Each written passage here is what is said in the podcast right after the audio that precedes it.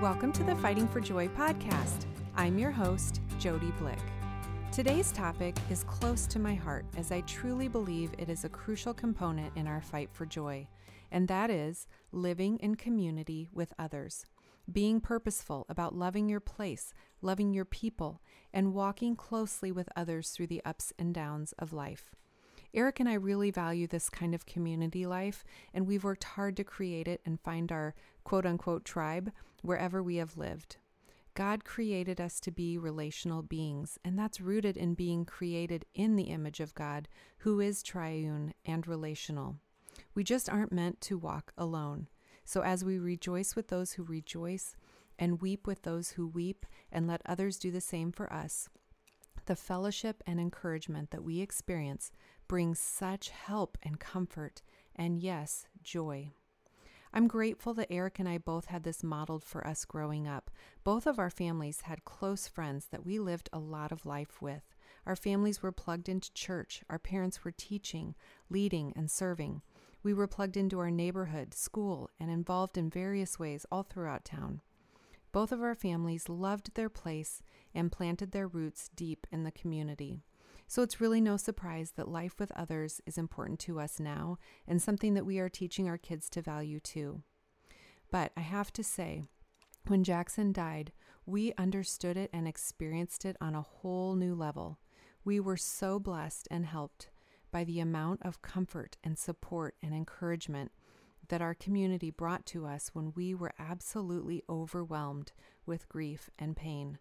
We are where we are today in our grief journey, in part because of our strong community. And this brings me to my guest today, Jody Nemitz. Jody, yes, we have the same name, and her family are a part of this strong community, of our personal community. They are some of the people that we most closely live life with here in town. They value living in community with others just as deeply as we do, so it's a real blessing to have this conversation with her today. You might notice that the episode is a little bit longer than a typical episode, and I think the reason for that is twofold. Number one, Jody and I never seem to run out of things to talk about when we're together, so it's actually surprising that it's not even longer. And secondly, we are in the middle of a coronavirus pandemic, so to have a friend over felt so special, and we really had nothing to get back to and no real time constraints. So, sorry, not sorry for the length of this. And just remember, there is nothing wrong with listening to a podcast off and on when you have time. In fact, with everyone home and my normal podcast listening times being way out of whack myself, I'm tending to listen to most podcasts this way lately as well. 10 minutes while I'm getting ready in the morning, another 15 minutes while I'm folding laundry in the afternoon, and then maybe 20 minutes while I'm getting dinner ready or I'm out on a walk. You get the picture. These are the days of fitting things in whenever we can. Okay, anyway, I will stop talking so this doesn't get even longer, but I'm just excited to introduce you to Jody. I think you'll love hearing her story of how their family changed some major aspects of their life in order to live more closely and more intentionally with others. We do also try to give you a glimpse into what living in community has looked like for our two families, both before and during our grief journey. And we share some practical ways that we hope you can further expand your circle or deepen the one that you already have. As you listen, I hope you are reminded that you aren't meant to walk through life alone, that building a sense of community wherever you are is worth the hard work, the challenging times, and the long term commitment. But please don't be discouraged if you didn't have this modeled for you or you don't have a tight knit community right now because it's not too late. You can start now. Yes, even in the midst of social distancing, there are ways to connect and create community. We even share a little bit about that towards the end of our conversation. I hope this episode reminds you or begins to help you see that both in good times and bad, living in tight community and being purposeful about being known and knowing others is such an important, practical, and life giving tool in the fight for joy. Hi, Jody. Good morning. How are you? Good. Thanks for being here and doing this with me. It's a pleasure. Well, you and I met years ago through a mutual friend, actually, another one of my podcast guests, Kelly Carnes. I remember her telling me that I reminded her of a friend of hers who was also named Jody and that we just had to meet. So she had us over for coffee. Do you remember that? Absolutely. Yeah, and then it just seemed like our kids' activities started to overlap and they became friends. And then eventually our friendship just really began to take off. And now, what is it, 10 years later? Yeah.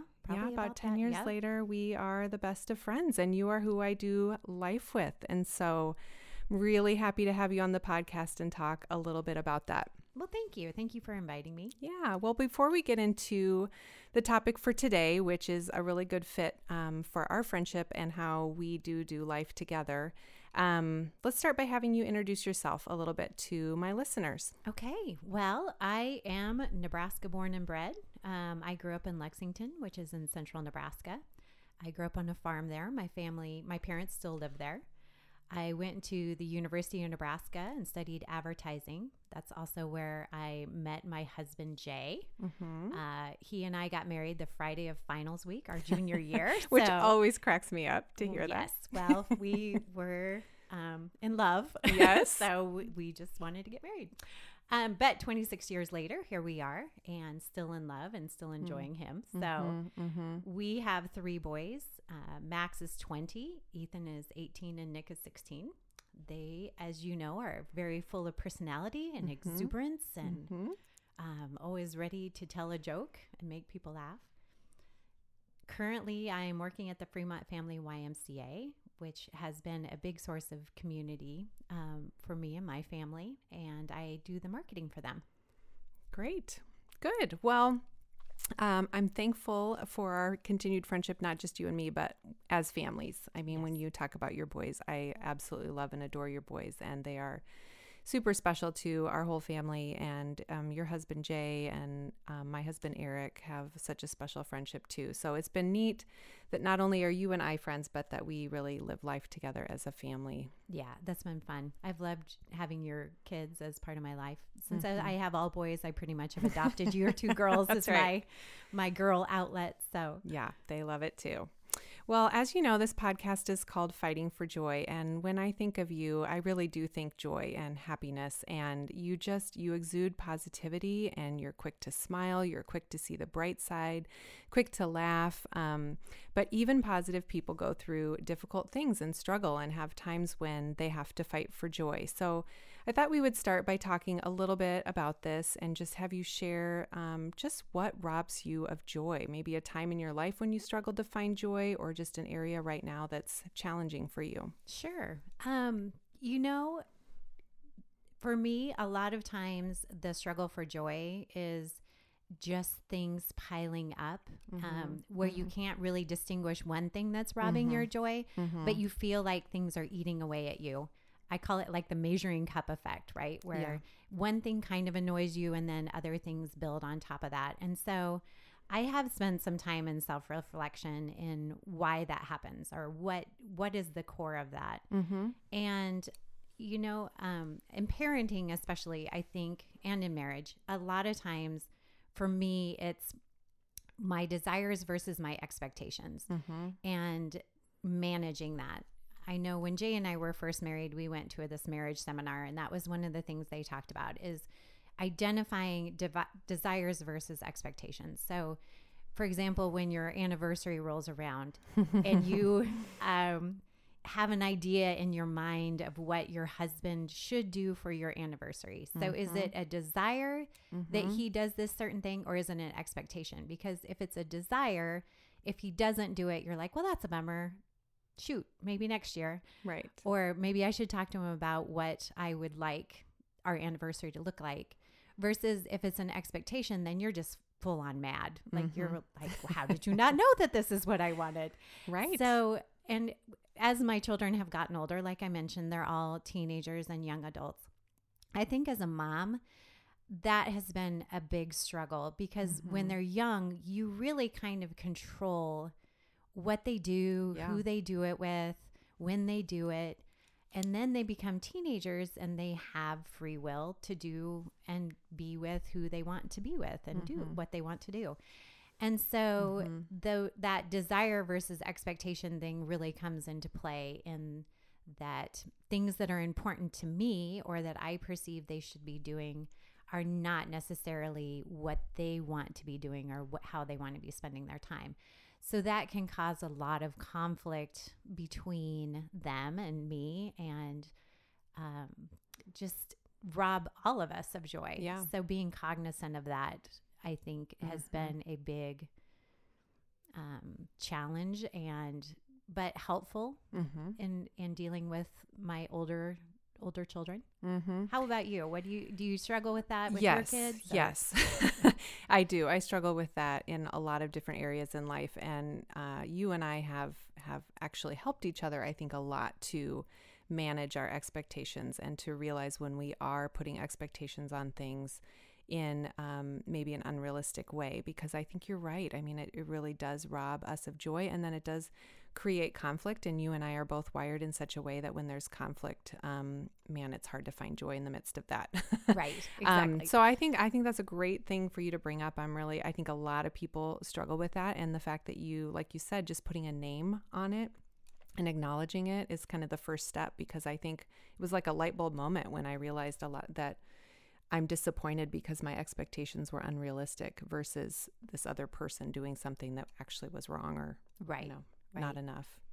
Um, I think for me too, right now in the season of life that I'm in, um, fear and worry um, are two big things in parenting, um, but just in life in general too, that are a struggle for me. When I give into those things, um, I really am lacking joy.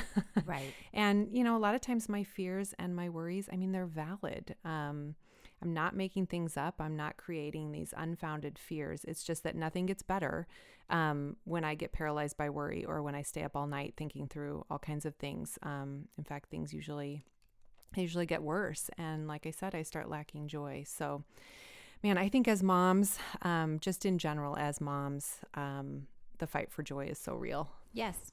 Well, it's it's a very challenging, humbling job. I mean, there are a lot of wonderful things about being a mom, but I would say if I w- am being completely honest, looking at my life, that has brought me the most joy, but has Mhm. also brought me has robbed me of joy in certain ways as well because of things that I've placed upon myself Mm-hmm. Like mom guilt. I think, you know, any Yeah. mom who is devoted to their child at some point or on a daily basis deals with Mhm. mom guilt Mm-hmm. or comparison. Mm-hmm. Where you look at other moms and you're like, oh my goodness, especially when the boys It's were little, one. right? So Yeah. I had three boys under the age of five, right? And yeah. like no one had us over ever because Mhm. we were just chaos in a package, right? We were, and and I would go and I would. uh, Most of my friends had little girls, so they'd all be coloring and quietly playing Play-Doh, and my children would be like sticking their dolls in the toilet or whatever was going on, and I I would compare myself, but Yes. it's it it is humbling but as you know that's god gave me those children because that's Mhm. who Mm-hmm. Was right for me to raise and how i raise them is not always going to look the same as how someone else raised them because they're different people Mm-hmm. Mm-hmm. but acknowledging that and not falling into the mom guilt or the comparison or Mm-hmm. again the di- desires versus expectations yeah, i think that's something that every mom struggles with I do too. I do too. I can picture a lot of people listening right now and nodding their heads. So thank you for being real about that. And um, and that's why I'm doing doing season two is just trying to highlight various tools that can help us win this fight for joy when we fall into comparison, when we fall into having these expectations that are robbing us of joy, when we're giving into fear and worry, and um, and when we're discouraged. What can we do um, to help fight for joy? And so I'm excited about what you're going to talk about today. I think it's practical and something that all of us, not just moms, but everyone in all seasons of life can implement and do. And that's living in a tight community and being purposeful about being known and knowing others and really building into the place that you live. And your family has just a really special and unique story about this and about how you made some really big changes in your life, um, in work and home life and family life, to be able to feel more connected and more a part of where you live and who you do life with. So, I'd love for you to share a little bit about this shift, just kind of what precipitated it and how you ended up here in Fremont. You bet. Well, we were living in Omaha, um, which is a great city. It's it's close to Fremont. Mm-hmm. But again, when we were living in Omaha, I had very small children, and I did feel very isolated because it was I had grown up in a small town, as I mentioned, in Lexington, which is about 6,500 people. Mm-hmm. My grandparents lived there. My parents both grew up there. Mm-hmm. I knew everyone. Uh, when you walked down the street, people knew who you were. There was a lot of accountability. And in Omaha, with these three small children, it was hard to make new friends. It was Mhm. hard to become connected. I didn't know people. You didn't run into people that you knew. And I just was very, very lonely Mm-hmm. and was a stay-at-home mom at the time. I, I had been used to working and being in relationship with people that Mhm. way. Mm-hmm. I was used to being uh, I hate to say it, but like successful at things. You Mhm. know, in high school I was successful at things. Then I went to work and I was successful. Mm-hmm. And here I was a mom, and you don't really get that positive feedback. Like you don't win Mom of the Week, like No. for doing a good job for. Underappreciated for yes. sure. Well, Yeah. it, it's you know you can just get into a cycle Mhm, of mhm. of just loneliness with small children. yeah.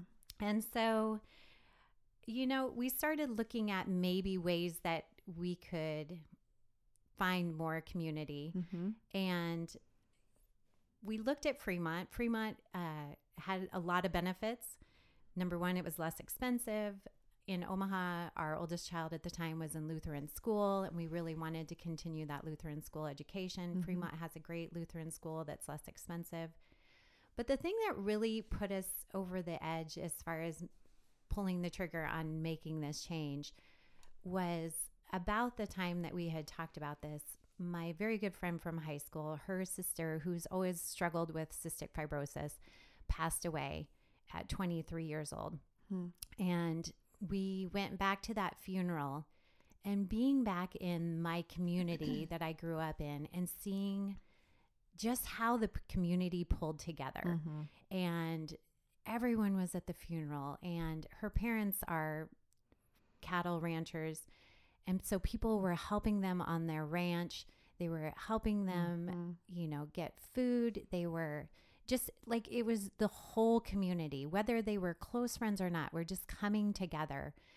And i realized that if that at the point i was at in that stage of life had happened to me would i have that same Mm-hmm. I call it casserole community right. coming to surround me and I just want that. I Mhm. that's how I wanted to live. I wanted not only for myself but to be that person, to be that person who could be there for other people and to share in not only their joy but in their pain and walk through Mhm. that with them in a very non-superficial kind of way. And so we felt that Fremont might give us that opportunity being a smaller community Mm-hmm. um, and just being able to plug in a little bit more than where we were in Omaha. So we Mhm. decided to move to Fremont. Jay commuted into Omaha still for work, and Mm-hmm. we moved to Fremont, and the kids Mhm. enrolled in school. So that's kind of how we ended up here. Mm-hmm. That's a big change, a big life change for um, what you were desiring in life. I mean, that's bold and brave.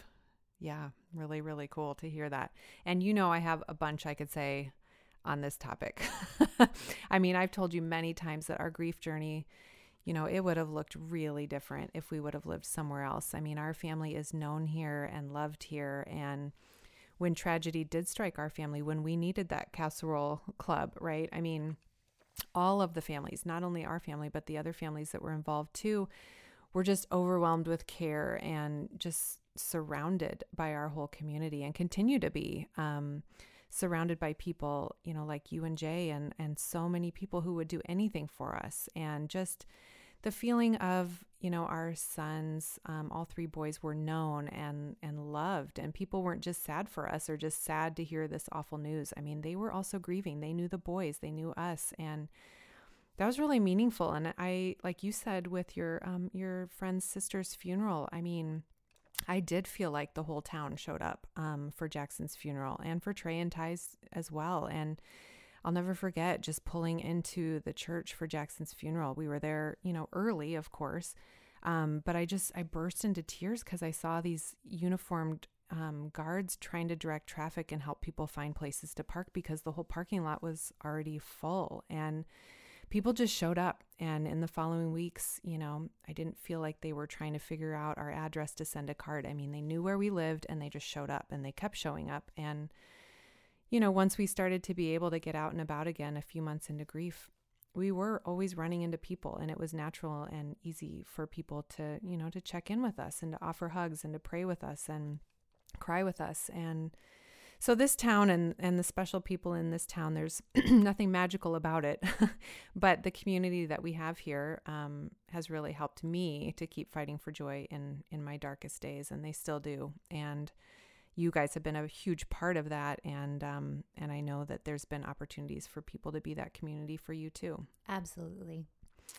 Yeah, well, like I said, there's nothing magical about Fremont, Nebraska. So it wasn't just the move here that made the shift and that helped you to feel more a part of the community. It really was largely your effort and determination um, to build into the community and to live life with others. And I would say the tr- the same is true, you know, for us. The ways that that people have you know walked with us does directly correlate really to the many things that we as a family have have done to work to build community.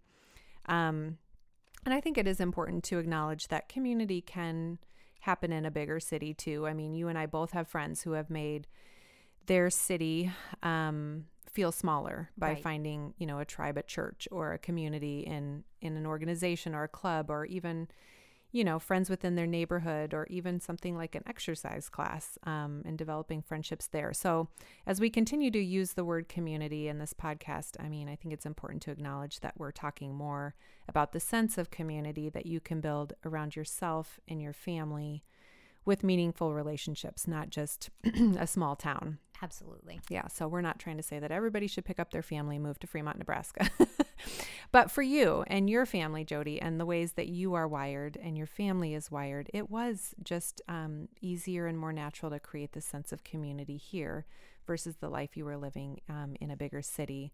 Um, so, you know, kind of moving into the next question that I have for you, wherever deep rich community is found, there will be effort that was put forth. And, you know, the words we're even using to describe this creating community, building into community, developing friendships they're verbs, and you are doing something to make this happen. So, I would love for you to share a little bit um, just what did it look like for you um, with relationships and with the town and with your community um, when you first made the move all those years ago?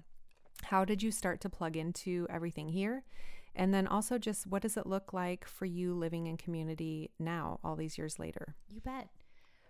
Well, I will say when I when we decided to move to Fremont, I was I was on fire, right? I was I was ready to rumble. Uh-huh. Yes, I wanted friendships. I wanted to be in community.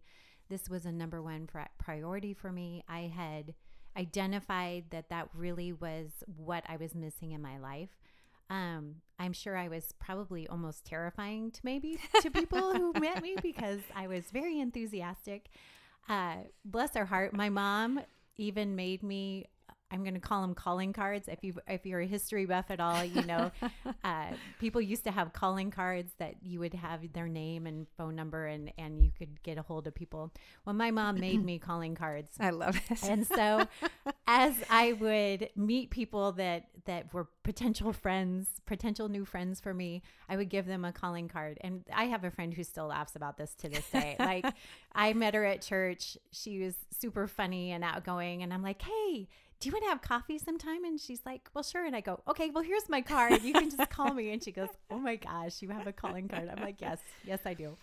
Um, but I, again, just I was very intentional. And the thing is, a lot of people are looking for friendship. A lot of people mm-hmm. are looking to find people to be in relationship. It's just really a fear of being the person to put yourself out there. Mm-hmm and it really is not that much different than dating.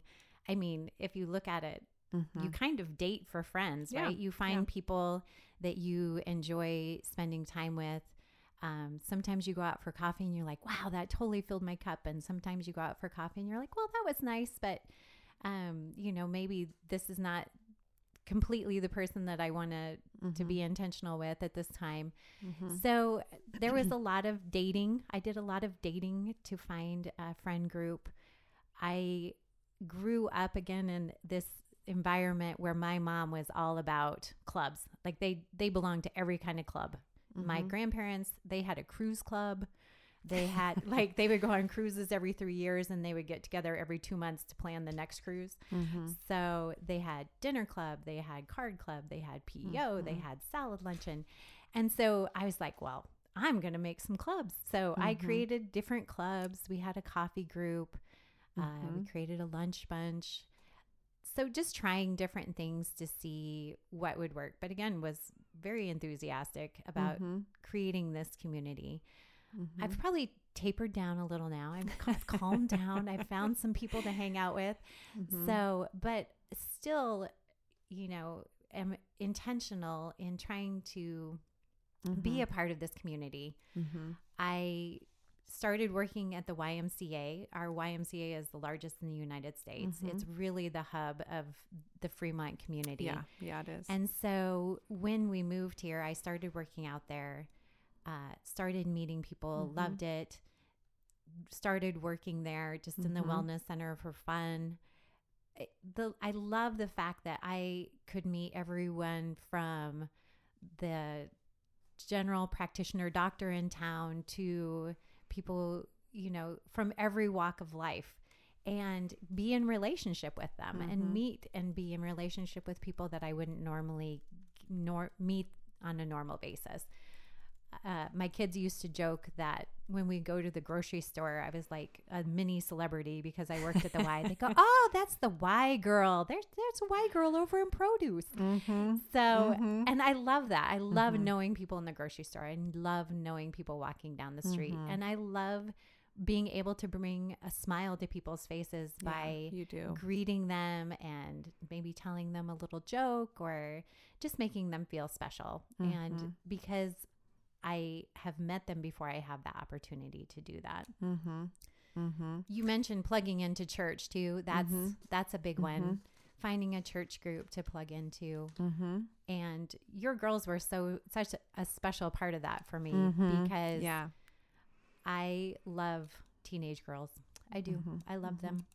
And I think that one way that God has used me having all boys is I do have a heart for Mhm. reaching out to other people's daughters and being a mentor to them. Mhm. And so being the girls' Sunday school leader was very fulfilling to me and Mhm. kind of created a mini community of For sure. I don't know, one mom calls it my minions. Um, so I have my group of minions. they adore you. they adore you. How about you? Um, Well, I love you- just before I share what, you know, kind of for me, I, I really love just hearing you share that, Jody, and seeing the progression of like when you first moved here, like you said, just being almost overly excited about just kind of what kind of friendships you could make and um and then how you just transitioned into um kind of, you know, opening your circle and serving the community, mentoring, working. I mean so it's just it's neat to see how it how it has developed over the years of just um, trying to find fun friendships all the way now to where you are you know like you said interacting with all kinds of people that your paths would not have crossed with if you not were if you weren't serving and working in our community. And i think that that is such a special way to build into community is working and serving and building into others and um, what a what a neat um, person that you are in our community because of that. And you're right. I mean, when I say, "Do you know Jody Nemitz?" They're always like, "Oh, is she the happy one at the Y?" You know, I mean, the, you are known for that, for being warm and welcoming and hospitable at the Y and at your work, and for sure with our girls and many young girls um, throughout our community. You are known as a second mom and somebody they can confide in and a mentor. And so it's just neat. It's neat to hear you kind of talk through the the transition and the progression of coming here with so much excitement about starting all of these clubs, which are great. And you had that modeled for you. And I think there's great value in that. And you and I have talked about wanting to do more of that and creating more Yes. of more clubs, but also just kind of seeing, okay, maybe, um, maybe as I settle into serving and working, um, and living life with with these people at a at a YMCA. I mean, that is that is a special way to build community and impact and and influence the lives of a lot of people. Um, I think for me, it's it's similar to what you said. I mean, I, I've had to do a lot of initiating, a lot of introducing, a lot of inviting, a lot of hosting. I mean, very similar to you, and and just getting involved, like you said, at church, at school, in the community, and just letting people get to know me and working hard to get to know others, and not just by hanging out casually, but really working and serving together and pushing for deeper conversations. And um, and you know for me like you this is a little easier in a smaller community. And and for me you know too this is the town i grew up in so i do have a lot of you know lifelong connections that have set the foundation for this for me but i do think that there is just some ease that comes from running into people all the time. It feels natural to kind of make plans when you keep running into somebody at the grocery store or to get caught up with another couple when you're seated next to each other at a restaurant or your kids are developing friendships and so you keep meeting up at the same park. And so i just think we see each other maybe more often here um, than we might in a bigger city um, and like you said I, I think it has been helpful for me to keep my circles open and always be willing to include more people in my life and in my circles and in my friend groups. I mean, you and I are always open to new friendships and adding another couple to the mix. And I'd say I'm always on the lookout for that. And mm-hmm. so just not being closed off really helps to feel a part of a place because as your circle grows, I think your sense of community grows. And I've seen that in your life um, through the Y. and I think lastly, you know, it's just important to love the place that that God has planted you. So if it is a city, I mean, love and embrace the city life and find ways to build community there um, in your apartment building or at your church, like we said, or through your child's school. But if it is a small town in middle America like Fremont, I mean, you and I have talked a lot about embracing and loving this place, and um, we've we've worked hard to do that. I mean, we've worked worked hard to to find our favorite restaurant. We love going to Woodcliff. Um, you know, we have, we like our little baker's grocery store. We've found um, our favorite coffee shops, our favorite places to walk, right? So I think you can build community over a shared love for something. And so if you live in the same place, you can work to love that place. I think you experience um, just a special joy where you live and who you live there with. I agree. Yeah. Well, let's work on connecting the dots on the how. I really like talking through this with my guests. How specifically has living in close community with others helped you or encouraged you or deepened your joy? One of the the neat things again with working at the YMCA and just being in a smaller town is I think that you have the opportunity to be more aware of people's needs. Mm-hmm because you're not just hanging out with people who are maybe in the same socioeconomic group as you mm-hmm. or the same phase of life as you. And so, one of the interesting things and, and things that I have really been blessed with um, is being able to help out those who are in need mm-hmm. and in a very personal, special way. Like, I I love to be a helper. I think you did my Enneagram or whatever, and I was the helper. And uh-huh. I, I der- derive a lot of joy from that. Mm-hmm. But I love being able to um, see the needs of people in the community and try to meet those needs. Mm-hmm.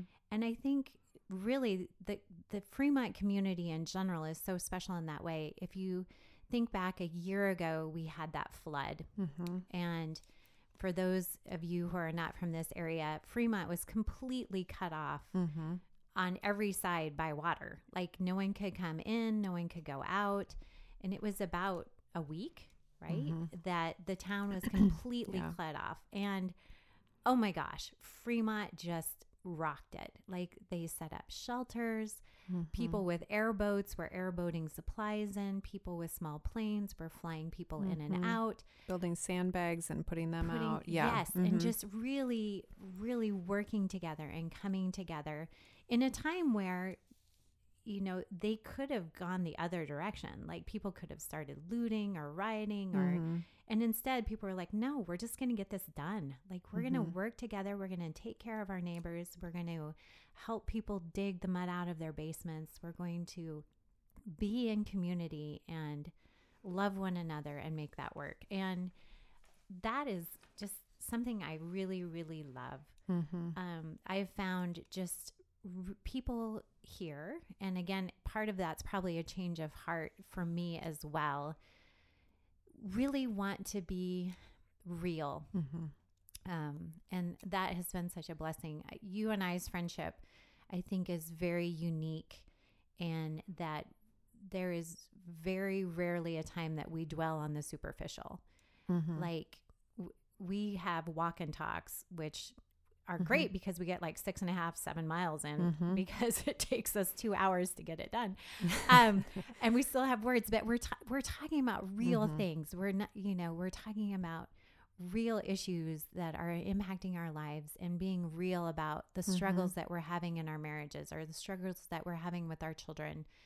And what a release that is to Mhm. not just have to put on this facade of perfectionism Mm-hmm. because I'm not perfect. My children, I love them, but they are not perfect. Mhm, My husband is wonderful and funny and cute, but he has his moments, right? So Mhm. we Yeah, all we all do. we all Mhm, do, but mhm. just to be able to to be real but also not to be judgmental, right? To Mhm. just be like, yeah, I I hear what you're saying. Mhm. My kids struggle in different ways. How can we make it better instead of you know, and and really working through that Mhm. and what that can look like. I guess those have really been yeah. the big things. Um, walking with you through Jackson's death, Mm-hmm. really, it was hard. I mean, because like you said, I I really do great with joy and happiness. Right. Um, I Yeah. I am don't do well with other emotions. Like Mhm. I'm a person who kind of tamps down any Mhm. other emotion because I don't want to deal with it. mm-hmm. But you and Eric have been such a blessing to Jay and I in teaching Mhm. us how to walk through a hard, difficult time Mm-hmm. in a loving, caring fashion in a real way that is Mhm. meaningful. And and thank you for that. Well, thank you. I mean, you guys really did, um, really did step up and and walk with us in just a really powerful way. And what you just said, you know, about you like to tamp things down and you don't deal with hard things. I mean, you told me that before Jackson died. so when he died, I, you know, kind of just making a quick mental list of who are the people that I'm going to be able to lean on through this. I was worried because I just thought, I don't know how this is going to work because she has told me that she likes, you know, happy things and um, that difficult emotions can be hard.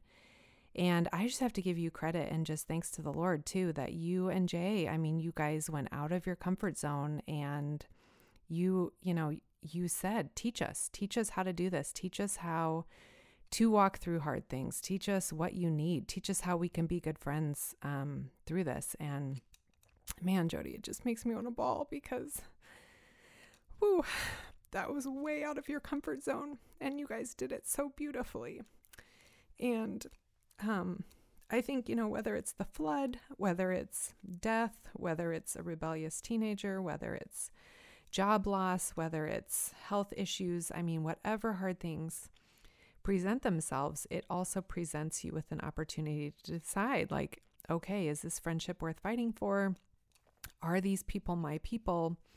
And if they are then this may have this may cause me to step way out of my comfort zone um, to keep living in community with them because um, those first few years of grief i mean i just had nothing to give. And our friendship was pretty 50-50 up until that point. We had a lot of Right. back and forth and fun times and i gave this and you gave that and i shared this and you did that. And you know it was very um, much an easy fun happy friendship. And um, it transitioned for a couple, good couple of years of you having to carry the load and you having to bear the weight of giving 100% when I could give nothing. And um you know we've seen we've seen people do that you know like you said with the flood and with other hard things in life. And that is easier to do when you keep running into each other and when you are when your things overlap. I mean i think i think it gets back to the living life together. I mean with my local real life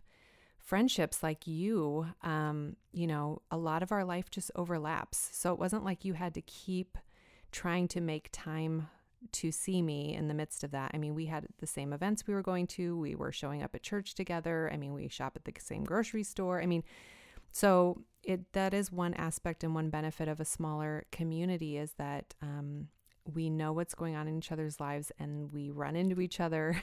Yes. and it's just easier to feel connected and easier to check in with each other. And i totally agree with the being real aspect that you brought up too because when you know when you live in the same community it's just hard to keep an instagram kind of front.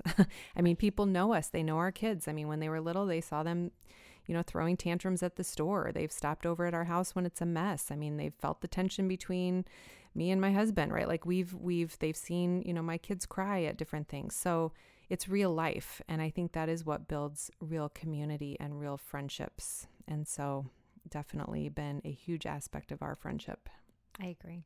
so And thank, you. for that. well Yeah. thank you yeah well um, before we make everything in small town america and small town nebraska seem you know too ideal or give the impression that living in community with one another is easy and and simple and happy all the time um, it does present challenges um, there are challenges in any city because relationships are messy and people are messy so so let's just spend a couple minutes just kind of talking about some challenges that do present themselves when people try to live in a close knit community with other people. I mean, do you ever get discouraged and just wonder if this is worth it?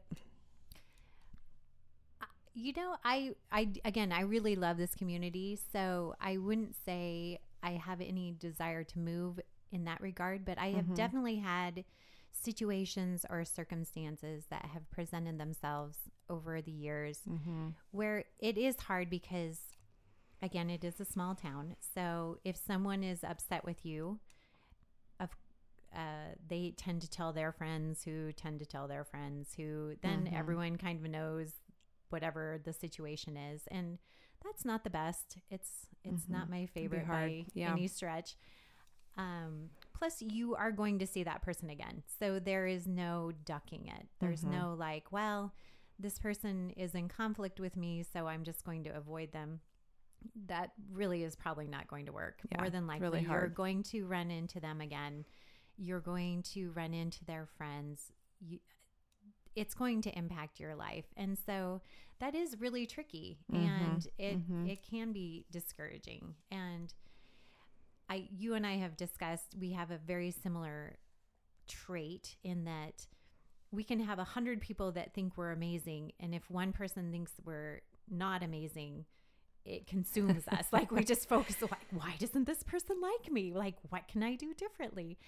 And so it can rob you of joy right if Mhm. someone is disgruntled with you or or doesn't particularly like you um and again you're seeing that person on a regular basis so it it can be very difficult Mm-hmm.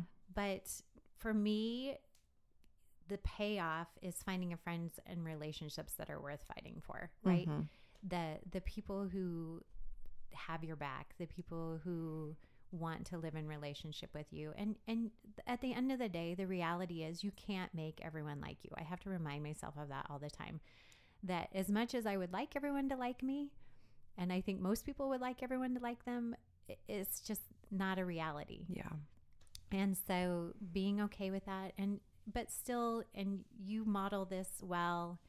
I think we try we aspire to model this well. Even if someone doesn't like us or if we're in conflict with them just still being kind showing compassion to Mhm. them um, trying not to fall into the nasty gossip circle or saying things that are unkind Mm-hmm. because and again the pro and the con of living in a smaller community like there is a certain level of accountability for what you Mhm. say and do Mm-hmm. it's in the city people for example they honk all the time. Like every time i go in omaha people are honking at me. I'm like geez people really? Just relax for a moment. But Yeah. and my boys laugh because i never honk at anyone in fremont ever. And they're Mhm. like mom that person's not going. I'm like well you know honey maybe they're distracted. It's fine. Plus i know if i honk at them they'll be like at baker's the next day and be like what was your problem yesterday? Why are you honking at me? That- so anyway yeah. it's, yeah. it's just different right and, Yes. and like you said there's there's beauty and it- where there's beauty, there's also trial, right? Mhm. A hundred percent. so- Yep. That's living in a small town. Yeah. There's there's pros and cons. Everyone knows your business, which is beautiful in that people will tell you if your kids are doing stupid things. I really Yeah. appreciate that. But people Mhm. also know when your kids are doing stupid things. So yeah yeah no you're right and i think i think that you know smaller communities sometimes can even be stronger because of this. I think we can turn it around and and even think about the benefits that it can bring when we can't avoid people because you know people here have pressed on in friendships and relationships through the mess of life. I mean you sometimes have to stay working at a place that's hard just because there's not a whole lot of other options. Or you stay living next to difficult neighbors or you stay you know, at the same school with some challenging peers. They're just in a smaller community, there aren't a lot of options sometimes. And so if we let it and work on it, it actually can help us to be, like you said, kinder and nicer and more forgiving people and work just a little harder with relationships. Um, so that when you have to sit with them at the next event, Right. there's not that that kind of weird tension. And I would say also in grief for me, I mean, there were times I think a challenge for me early on was I did feel I, a lot of times like I was living in a fishbowl. Um, there were times that it felt like too much to have everybody know what was going on. I mean, everybody knew our story and could see kind of into the deepest pain we'd ever experienced into our in our life. And and I know that this aspect was particularly hard on our kids just feeling like everywhere they went people kind of knew their story. They knew them as Jackson's brother or the family that lost their son. Um, but I know, you know, Justine going off to college, she was really ready for a fresh start and, and a break from all of this. But it was almost um, it was almost harder when she realized that, oh wait, nobody here knows my story. Right. and I don't have community here and I'm not known here. And so she's worked, you know, to give her credit, she has worked really hard um, to create community there and to be known and loved there. Um, she she missed it. Um, she really grew to appreciate, you know, what she had here in a smaller community and the blessings of our family um, being known and and loved and walking through so many people through the ups and downs of life, warts and all. Um, and I, you know, so I think, you know, being reminded that there are challenges to living life closely with others in whatever size city and whatever way. Um, let's talk through a couple things that we would say to encourage somebody to persevere through the tough relational stuff and keep prioritizing friendships. So when the when the going has gotten tough, you just mentioned, you know, just really trying to think through who are the friends that I do want to keep fighting for. Um, how do you determine that? How, you know, what are some things that you've done when you've gotten discouraged, when you realize people don't like you, or you're struggling with some tension, or even you and I? I mean, when we've had times where we've struggled in our friendship, we've hurt each other's feelings, we've had tears. Um, how do we how do we keep fighting? How do we know who we keep fighting for and with? That is such a great question.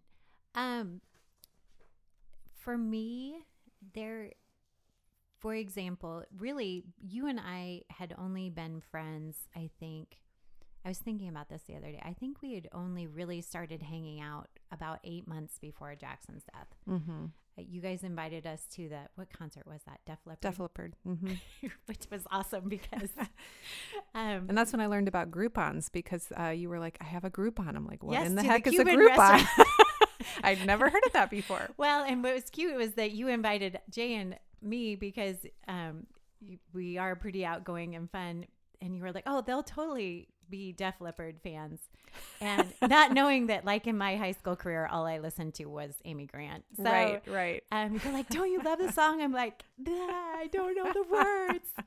Um, Uh-huh. But, you know, in that amount of time, like we clicked and really as couples clicked in a way that was just super special. Like Mhm. we had so much fun and we had a lot of all of our kids' age lined up, so we had a lot of things in common.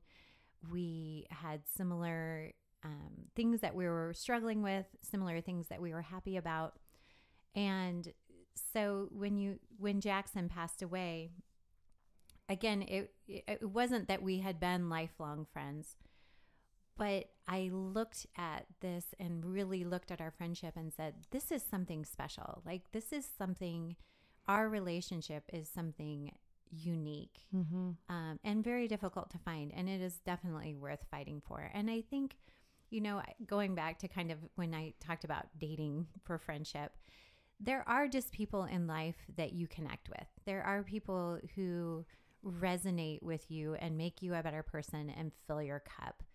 And when you find those people, being intentional in developing that relationship, I think is just such an amazing thing.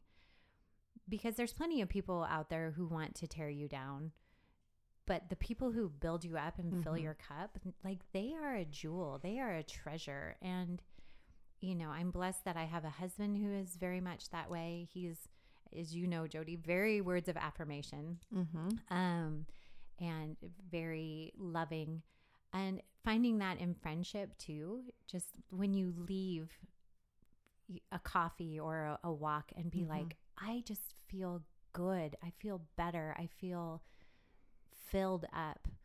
Um, then that's worth putting your time and energy and emotions into and Mhm. really just acknowledging that for the treasure that it is.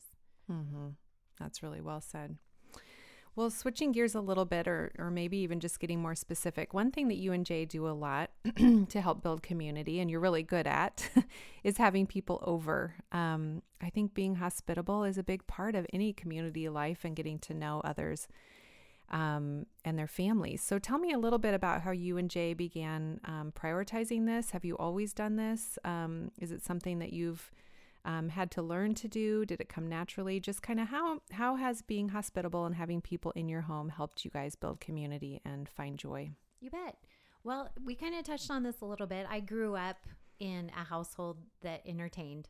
I mean, Mhm. my mom loved to entertain, still loves to entertain, Mm-hmm. and she's a foodie. She's written 5 Mhm. cook- cookbooks. I love that. Um, so then I got to college, and Jay was a restaurant management major in college, and so he even had a catering co- company in college. I don't even know that you knew that, Uh-uh. but um, that was one of the ways we stayed afloat when we got married our junior year of college. Mm-hmm. And so we have this love of food.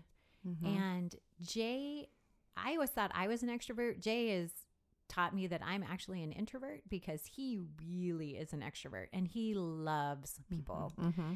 And so when we got married, because both of us have a passion for these things, we we have always cooked and had people over, even when we had like nothing. We still were the place that people would come Mm-hmm. and everyone would just bring food and we would would create um, a meal or or realize the the importance and the value of breaking bread together. Mm-hmm. And so, yeah, we've just continued that. I mean, they talk about the five love languages. We say there's six. That food is is the sixth. Mm-hmm. And for us, I would say food is such an integral part. Um, mm-hmm. part of that too, like I said, Jay is a words of affirmation guys. So if any of you listeners ever do come to our house, it is very important when Jay cooks you food to tell him it was the most magnificent meal that you've ever had because it just fills his cup. He's like, Yeah. "Did they like the food? What did they say about the food?" Yeah. So um, he's super sweet and super cute in that regard. Um, so, and one special thing that we've developed because you love to clean and I do not love to clean in Mhm. any way. And so we actually have a we cook, you clean kind of policy. Partnership, that's- yes. That's, that's really been Mhm. just a very beautiful thing. Mhm. So, Mm-hmm. if you have friends who have a gift that is different than yours and they love to do one or the other, I would highly recommend that. That really takes a lot Yeah. of pressure off of Oh yeah. Having to do both. Yeah, it can be a lot to try to be straightening up your house and cooking a meal. Oh, and so for me to just kind of tidy up the house a little bit and then Jay walks in the door with all the food, I mean, it really works well. It's a good it's a good it plan. works really well. It's a very good plan. well, you guys are really good at it. Jay is, I mean, it's not hard to give him compliments because he is really good and um, makes some amazing, amazing food. And that's been super fun and super special. Mm-hmm. Well, you've blessed a lot of people through it. And, you know, Eric and I really value it too. I think that's another thing that bonds us um, as friends and why we keep trying to find other friends to bring into the circle of um, entertaining and hospitality because there is something about having a meal together, especially in a home, that just creates connection and deeper relationships. I think you just see a contrast in conversation when you have people over. It just gets richer and and more real. And you know, and then you just get to know each other's families too. I mean, your friends begin or your kids begin to um, create friendships and your spouses, you know, build friendships. And um, we definitely saw that happen with our two families. Um, and just a couple practical things too, like the we cook, you clean idea is a good one. I think too, Eric and I have learned um, not to do all or nothing. I mean, Jay is very gifted and good at doing a whole entire meal, you know, start to finish. But I think if you're not and um, you're just wanting to get started with having people into your home and extending invitations, um, there is nothing wrong with chips and salsa and drinks.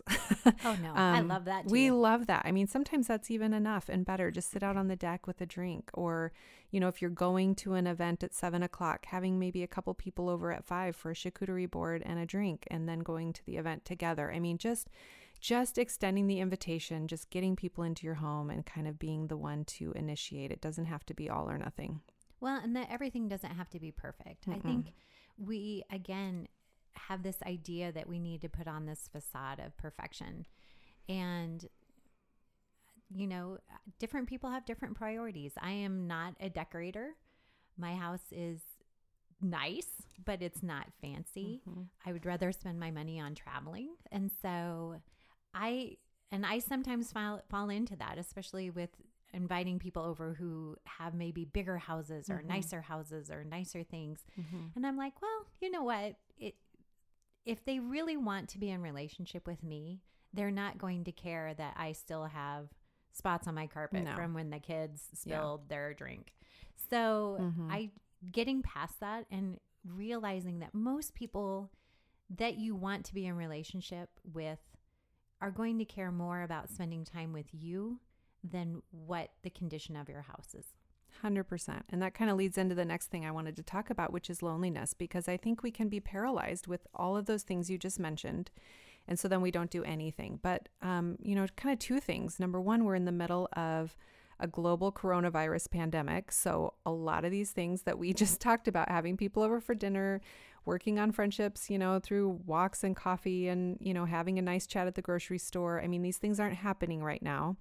Um, and then on top of that, even before the coronavirus stuff hit, I mean, loneliness is just a common theme in our world in general. There are a gazillion ways to connect online and all different kinds of ways, but we continue to hear that people are feeling disconnected and alone. So, first of all, how is the coronavirus stuff affecting you?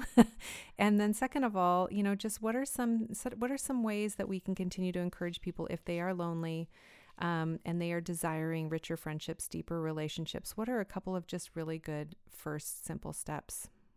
So yeah, the coronavirus. Wow. Not wow. my favorite. Um mm-hmm. it's been really hard because usually when you have a major event like this, say the flood, for example, or war or anything that is a major global impact, to me, two of the big ways that people cope with that are by coming together, mm-hmm. um, to meeting together, and to working towards a common purpose. So you have community and you have purpose. Mm-hmm. And that kind of is the coping ne- mechanism for people to get through a traumatic event. Mm-hmm. And with the virus, I feel like both of those coping mechanisms are not an option. Mm-hmm. You you can't come together in community. You can't get together with other people to to feel like you're not alone in this, to feel like there's other people feeling the way you're feeling. And I feel like because a lot of people are out of work, um, because a lot of people don't have their normal routine, they also are lacking their sense of purpose. Mm-hmm. And it's just causing this anxiety that it is it's difficult to deal with because you can't use the traditional means of coping right. with this. Right. And so it has been really hard and it's hard it gives you a glimpse into people's lives who are isolated, who who That's don't sure. have the ability or they don't feel like they can are part of a community because you get a glimpse into what isolation really looks like. Mm-hmm. Um, and it's different. Obviously, you and I have our kids at home, so we still have a lot of activity. Mm-hmm. But I was thinking the other day, goodness gracious, if if I was a single person Mm-hmm. and I didn't have Jay and the boys to distract me, Right. where my mind would go during this time and Yeah. and how I would feel in that. And so it has given some interesting perspective. Um, and I think that there is a lot of anxiety. Mhm. I think you and I both have seniors in high school, Mhm. and so there's some stress and anxiety and sadness about Mm-hmm. how how that is impacting them. Our husbands are having stress at work in that, you know, people are laying people off or businesses that Jay sells to are closed and so Mhm. he can't sell them things. And so that creates another level of anxiety.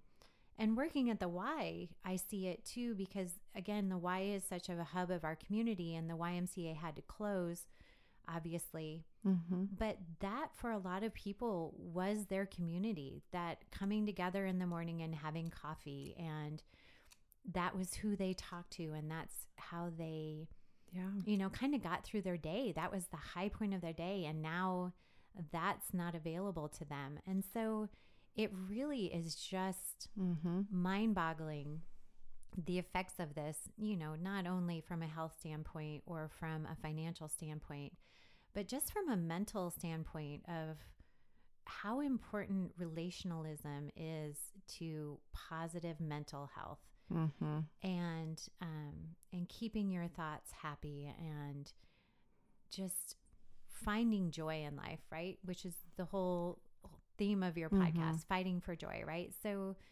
um, and community and relationalism is such a big part of having positive mental health, and Mhm. so it has Mhm. been really hard. Yeah.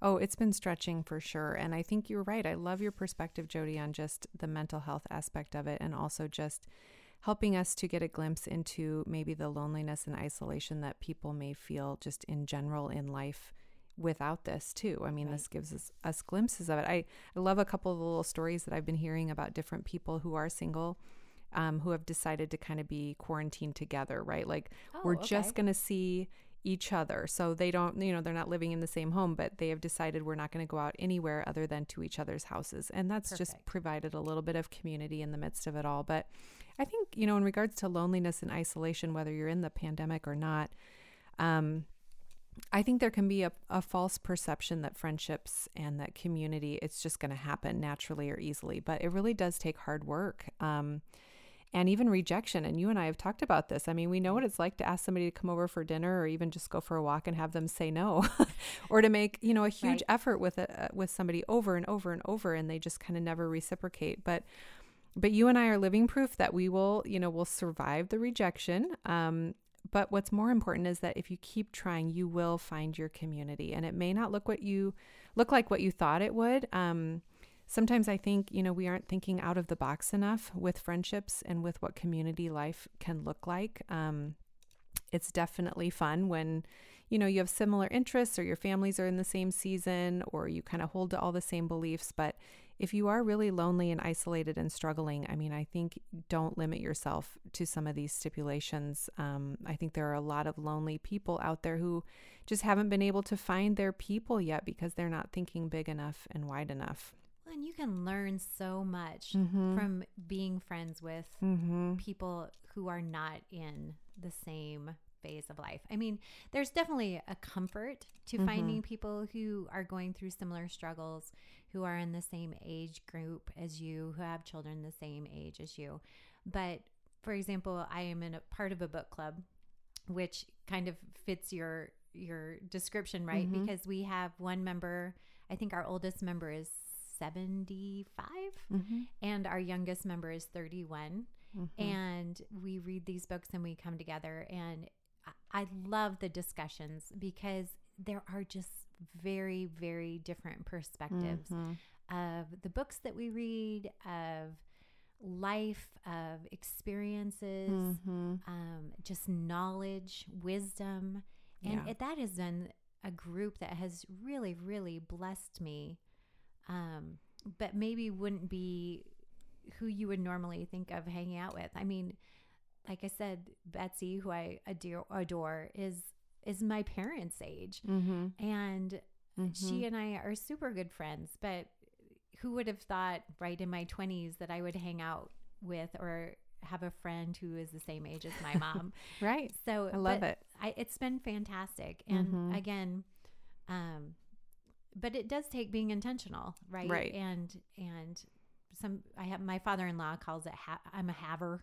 I'm always having things. So, um, but and not everyone is a haver, and I guess that's been the other thing that we've had to learn, and that people need to understand, like because my feelings have been hurt in the past. Of geez, Louise, I've invited them over and we've had them over for dinner and I've invited them Mhm. to do all these things and they've ne- I've never even seen their house. It's 5 years later. I think that there's just people who are comfortable with that and people who are not. Yeah. Um and I don't know that I for sure have worked through how to handle that yet, Mhm. but understanding that not everyone has the gift of hospitality Mm-hmm. or enjoys doing that. I don't think necessarily that it's not that they don't enjoy your company. Maybe it is. I don't know. I doubt it. um, but it's, I think that there, it is more that just some people are much Mhm. more comfortable and had it modeled for them. I don't know that a lot of people had that modeled for them as a child of having people over or I think that's huge. being in a club or whatever that might look like. Yeah. Yeah.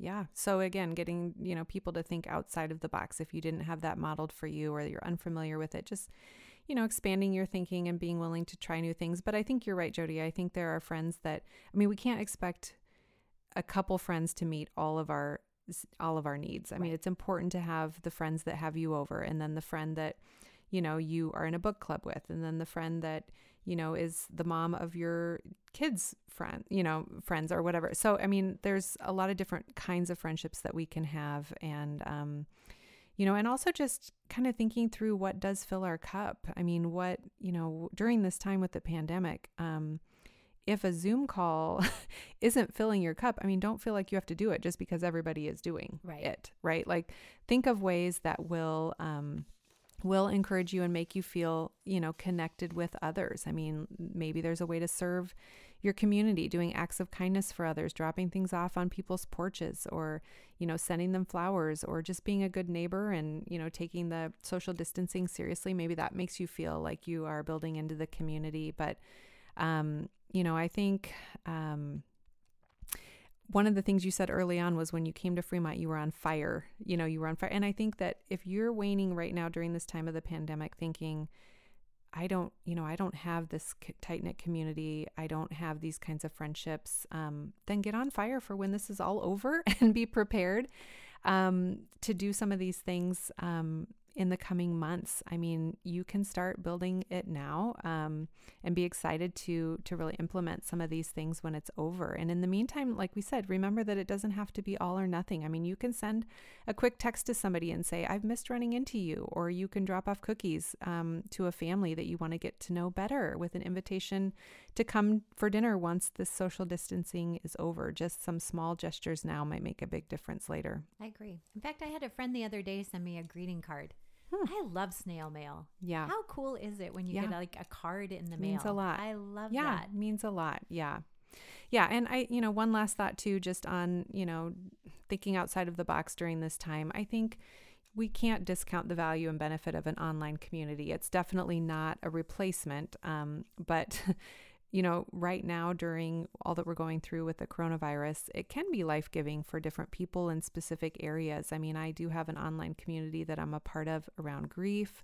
Um, you know, there's different people I've connected with over podcasting. Um, and so, you know, virtual friends can be pretty special and can fill a space sometimes in your life that can really help with the fight for joy and not feeling so alone with what you're going through or different things you want to learn more about. But like I said, it's not a replacement for actually living life with people, but in addition to real life community, especially during this in between time, it can be just an idea for another another way to feel connected. Absolutely. Well, and technology provides us so many ways. So many, yeah. You know, with this e-learning, but hmm um, also Yeah. with videos. I got Snapchat this week. You Oh, wow, me on Jody. Snapchat. Know. I'm Nice. just very technological these days. Great. But one of the fun things that we've done with that um, is with my nieces, and then also with some of my minion girls. Mm-hmm. Uh, we're doing daily jokes and challenges and Oh, sending those back and forth Yeah. and just doing silly videos. And um, that's not something you would do normally on a day to day basis because people are bored, are usually very busy and Yes. would never, you know, want to take the time to do that. But people are at home right now and they are wanting relationships. So, Mm-hmm. like you said, you know, this might be a great time to build some relationships of reaching out to Yeah. people because they're home. They can't say that they're busy. Right. Um, Right. And people, I think, are contemplating the value of relationship over achievement more now than before because in our lives we can get so busy with Mhm. the aspiration of achievement or doing things or just the the thrill of being busy Mm-hmm. that it makes you realize that at the end of the day when all of that is gone what is the most important thing it's it's relationship because that is all temporary Mm-hmm. and so i think people right now are in a place where they understand the value of relationship more than maybe they did a month ago Yeah, I agree. I agree. Well, we need to start wrapping up. I knew this would be a long episode because, like we said, we never run out of things to talk about. um, both of our husbands always think that's so funny that um, we can be together for hours and then we're texting about something we forgot to say or want to get together the next day. Um, but anyway, um, I just want to end by talking kind of similarly to what you just said about the Snapchat stories and just simple things that are bringing you joy and helping you fight for joy right now. Just these simpler joys, um, smaller things that um, that you have in your life right now that are making you joyful. You bet. Well, I love our walk and talks. Those are Mhm. fantastic. Killing two birds with one stone. I get lots of exercise and I Mhm. get my Jody time. That's Mhm. fantastic. Mm-hmm. Um, I'm definitely a quality time person. And Mhm. so Jay and I, even before this social isolation, we have an evening process, I guess you would say, where after eight o'clock and we get all the dishes done, then we sit down and we snuggle up on the couch and we watch a silly TV show and he makes me popcorn and brings me a glass of wine. And Love it's it. one of my favorite times of the day. Right now we're binge watching Car- Caribbean Life. I love it. Very hopeful. Yes, we're Yes. very hopeful. Makes me want to be a snowbird very badly. Um, also, books. Books bring me a lot of joy. Mhm. Um, I am a a more of a fiction reader, so I love historical fiction. But I've also, because community is a hot button with me, just really started looking at books from the perspective of community and how many books focus on Mhm. people who were not in community and then find again community but not maybe in a traditional sense and the impact that that makes on their lives. And so if you're looking for a few good yeah, reads Yeah. um, along that line there's one author who who does it extremely well. Um, i can't recall his name right now but here's the names of the books. Um, his the first book i really liked that he wrote was a man called ove and then he also wrote my grandmother asked me to tell you she's sorry Mhm. and he's a Swedish writer. A man called Ove actually has a movie with Swedish subtitles that Jay watched with me the other Oh, day. Good for him. Um, and he really did end up liking it. But even books like that just came out, The Giver of the Stars and Where the Crawdads Sing, if you look at those from the perspective of community, it is such an interesting um, dynamic and an interesting way to look at how community or a lack of community can impact your perspective of life and um, your ability to live life well. Hmm. Well, that's really, I love that you are um, looking for glimpses into community life, even in the books you're reading. I mean, it's such a value for you, Jody, and you have shared so many encouraging things um, surrounding this topic, and you do it well. You and Jay do it really well. Thanks for living in community with us. That's very special. Yeah, well, we love it, and I'm thankful for you, Jody. I mean, you really are. You're a faithful and a true friend, and I'm. I love living life with you. And like I said, your whole family is so special to us, and such a blessing to be in this um, for the long haul together, living in community together. Thank you. Thank you so much for listening today. If you were helped or encouraged by this episode, please share it with others. I would also love for you to find me on social media. You can connect with me and others who are listening on my Fighting for Joy podcast page on either Facebook or Instagram. You can also send me an email at fightingforjoypodcast at gmail.com. Podcasts have been such a lifeline for me in grief and one of the top ways that my soul is recharged and encouraged on a weekly basis. I truly hope that this podcast will do the same for you. Keep fighting for joy.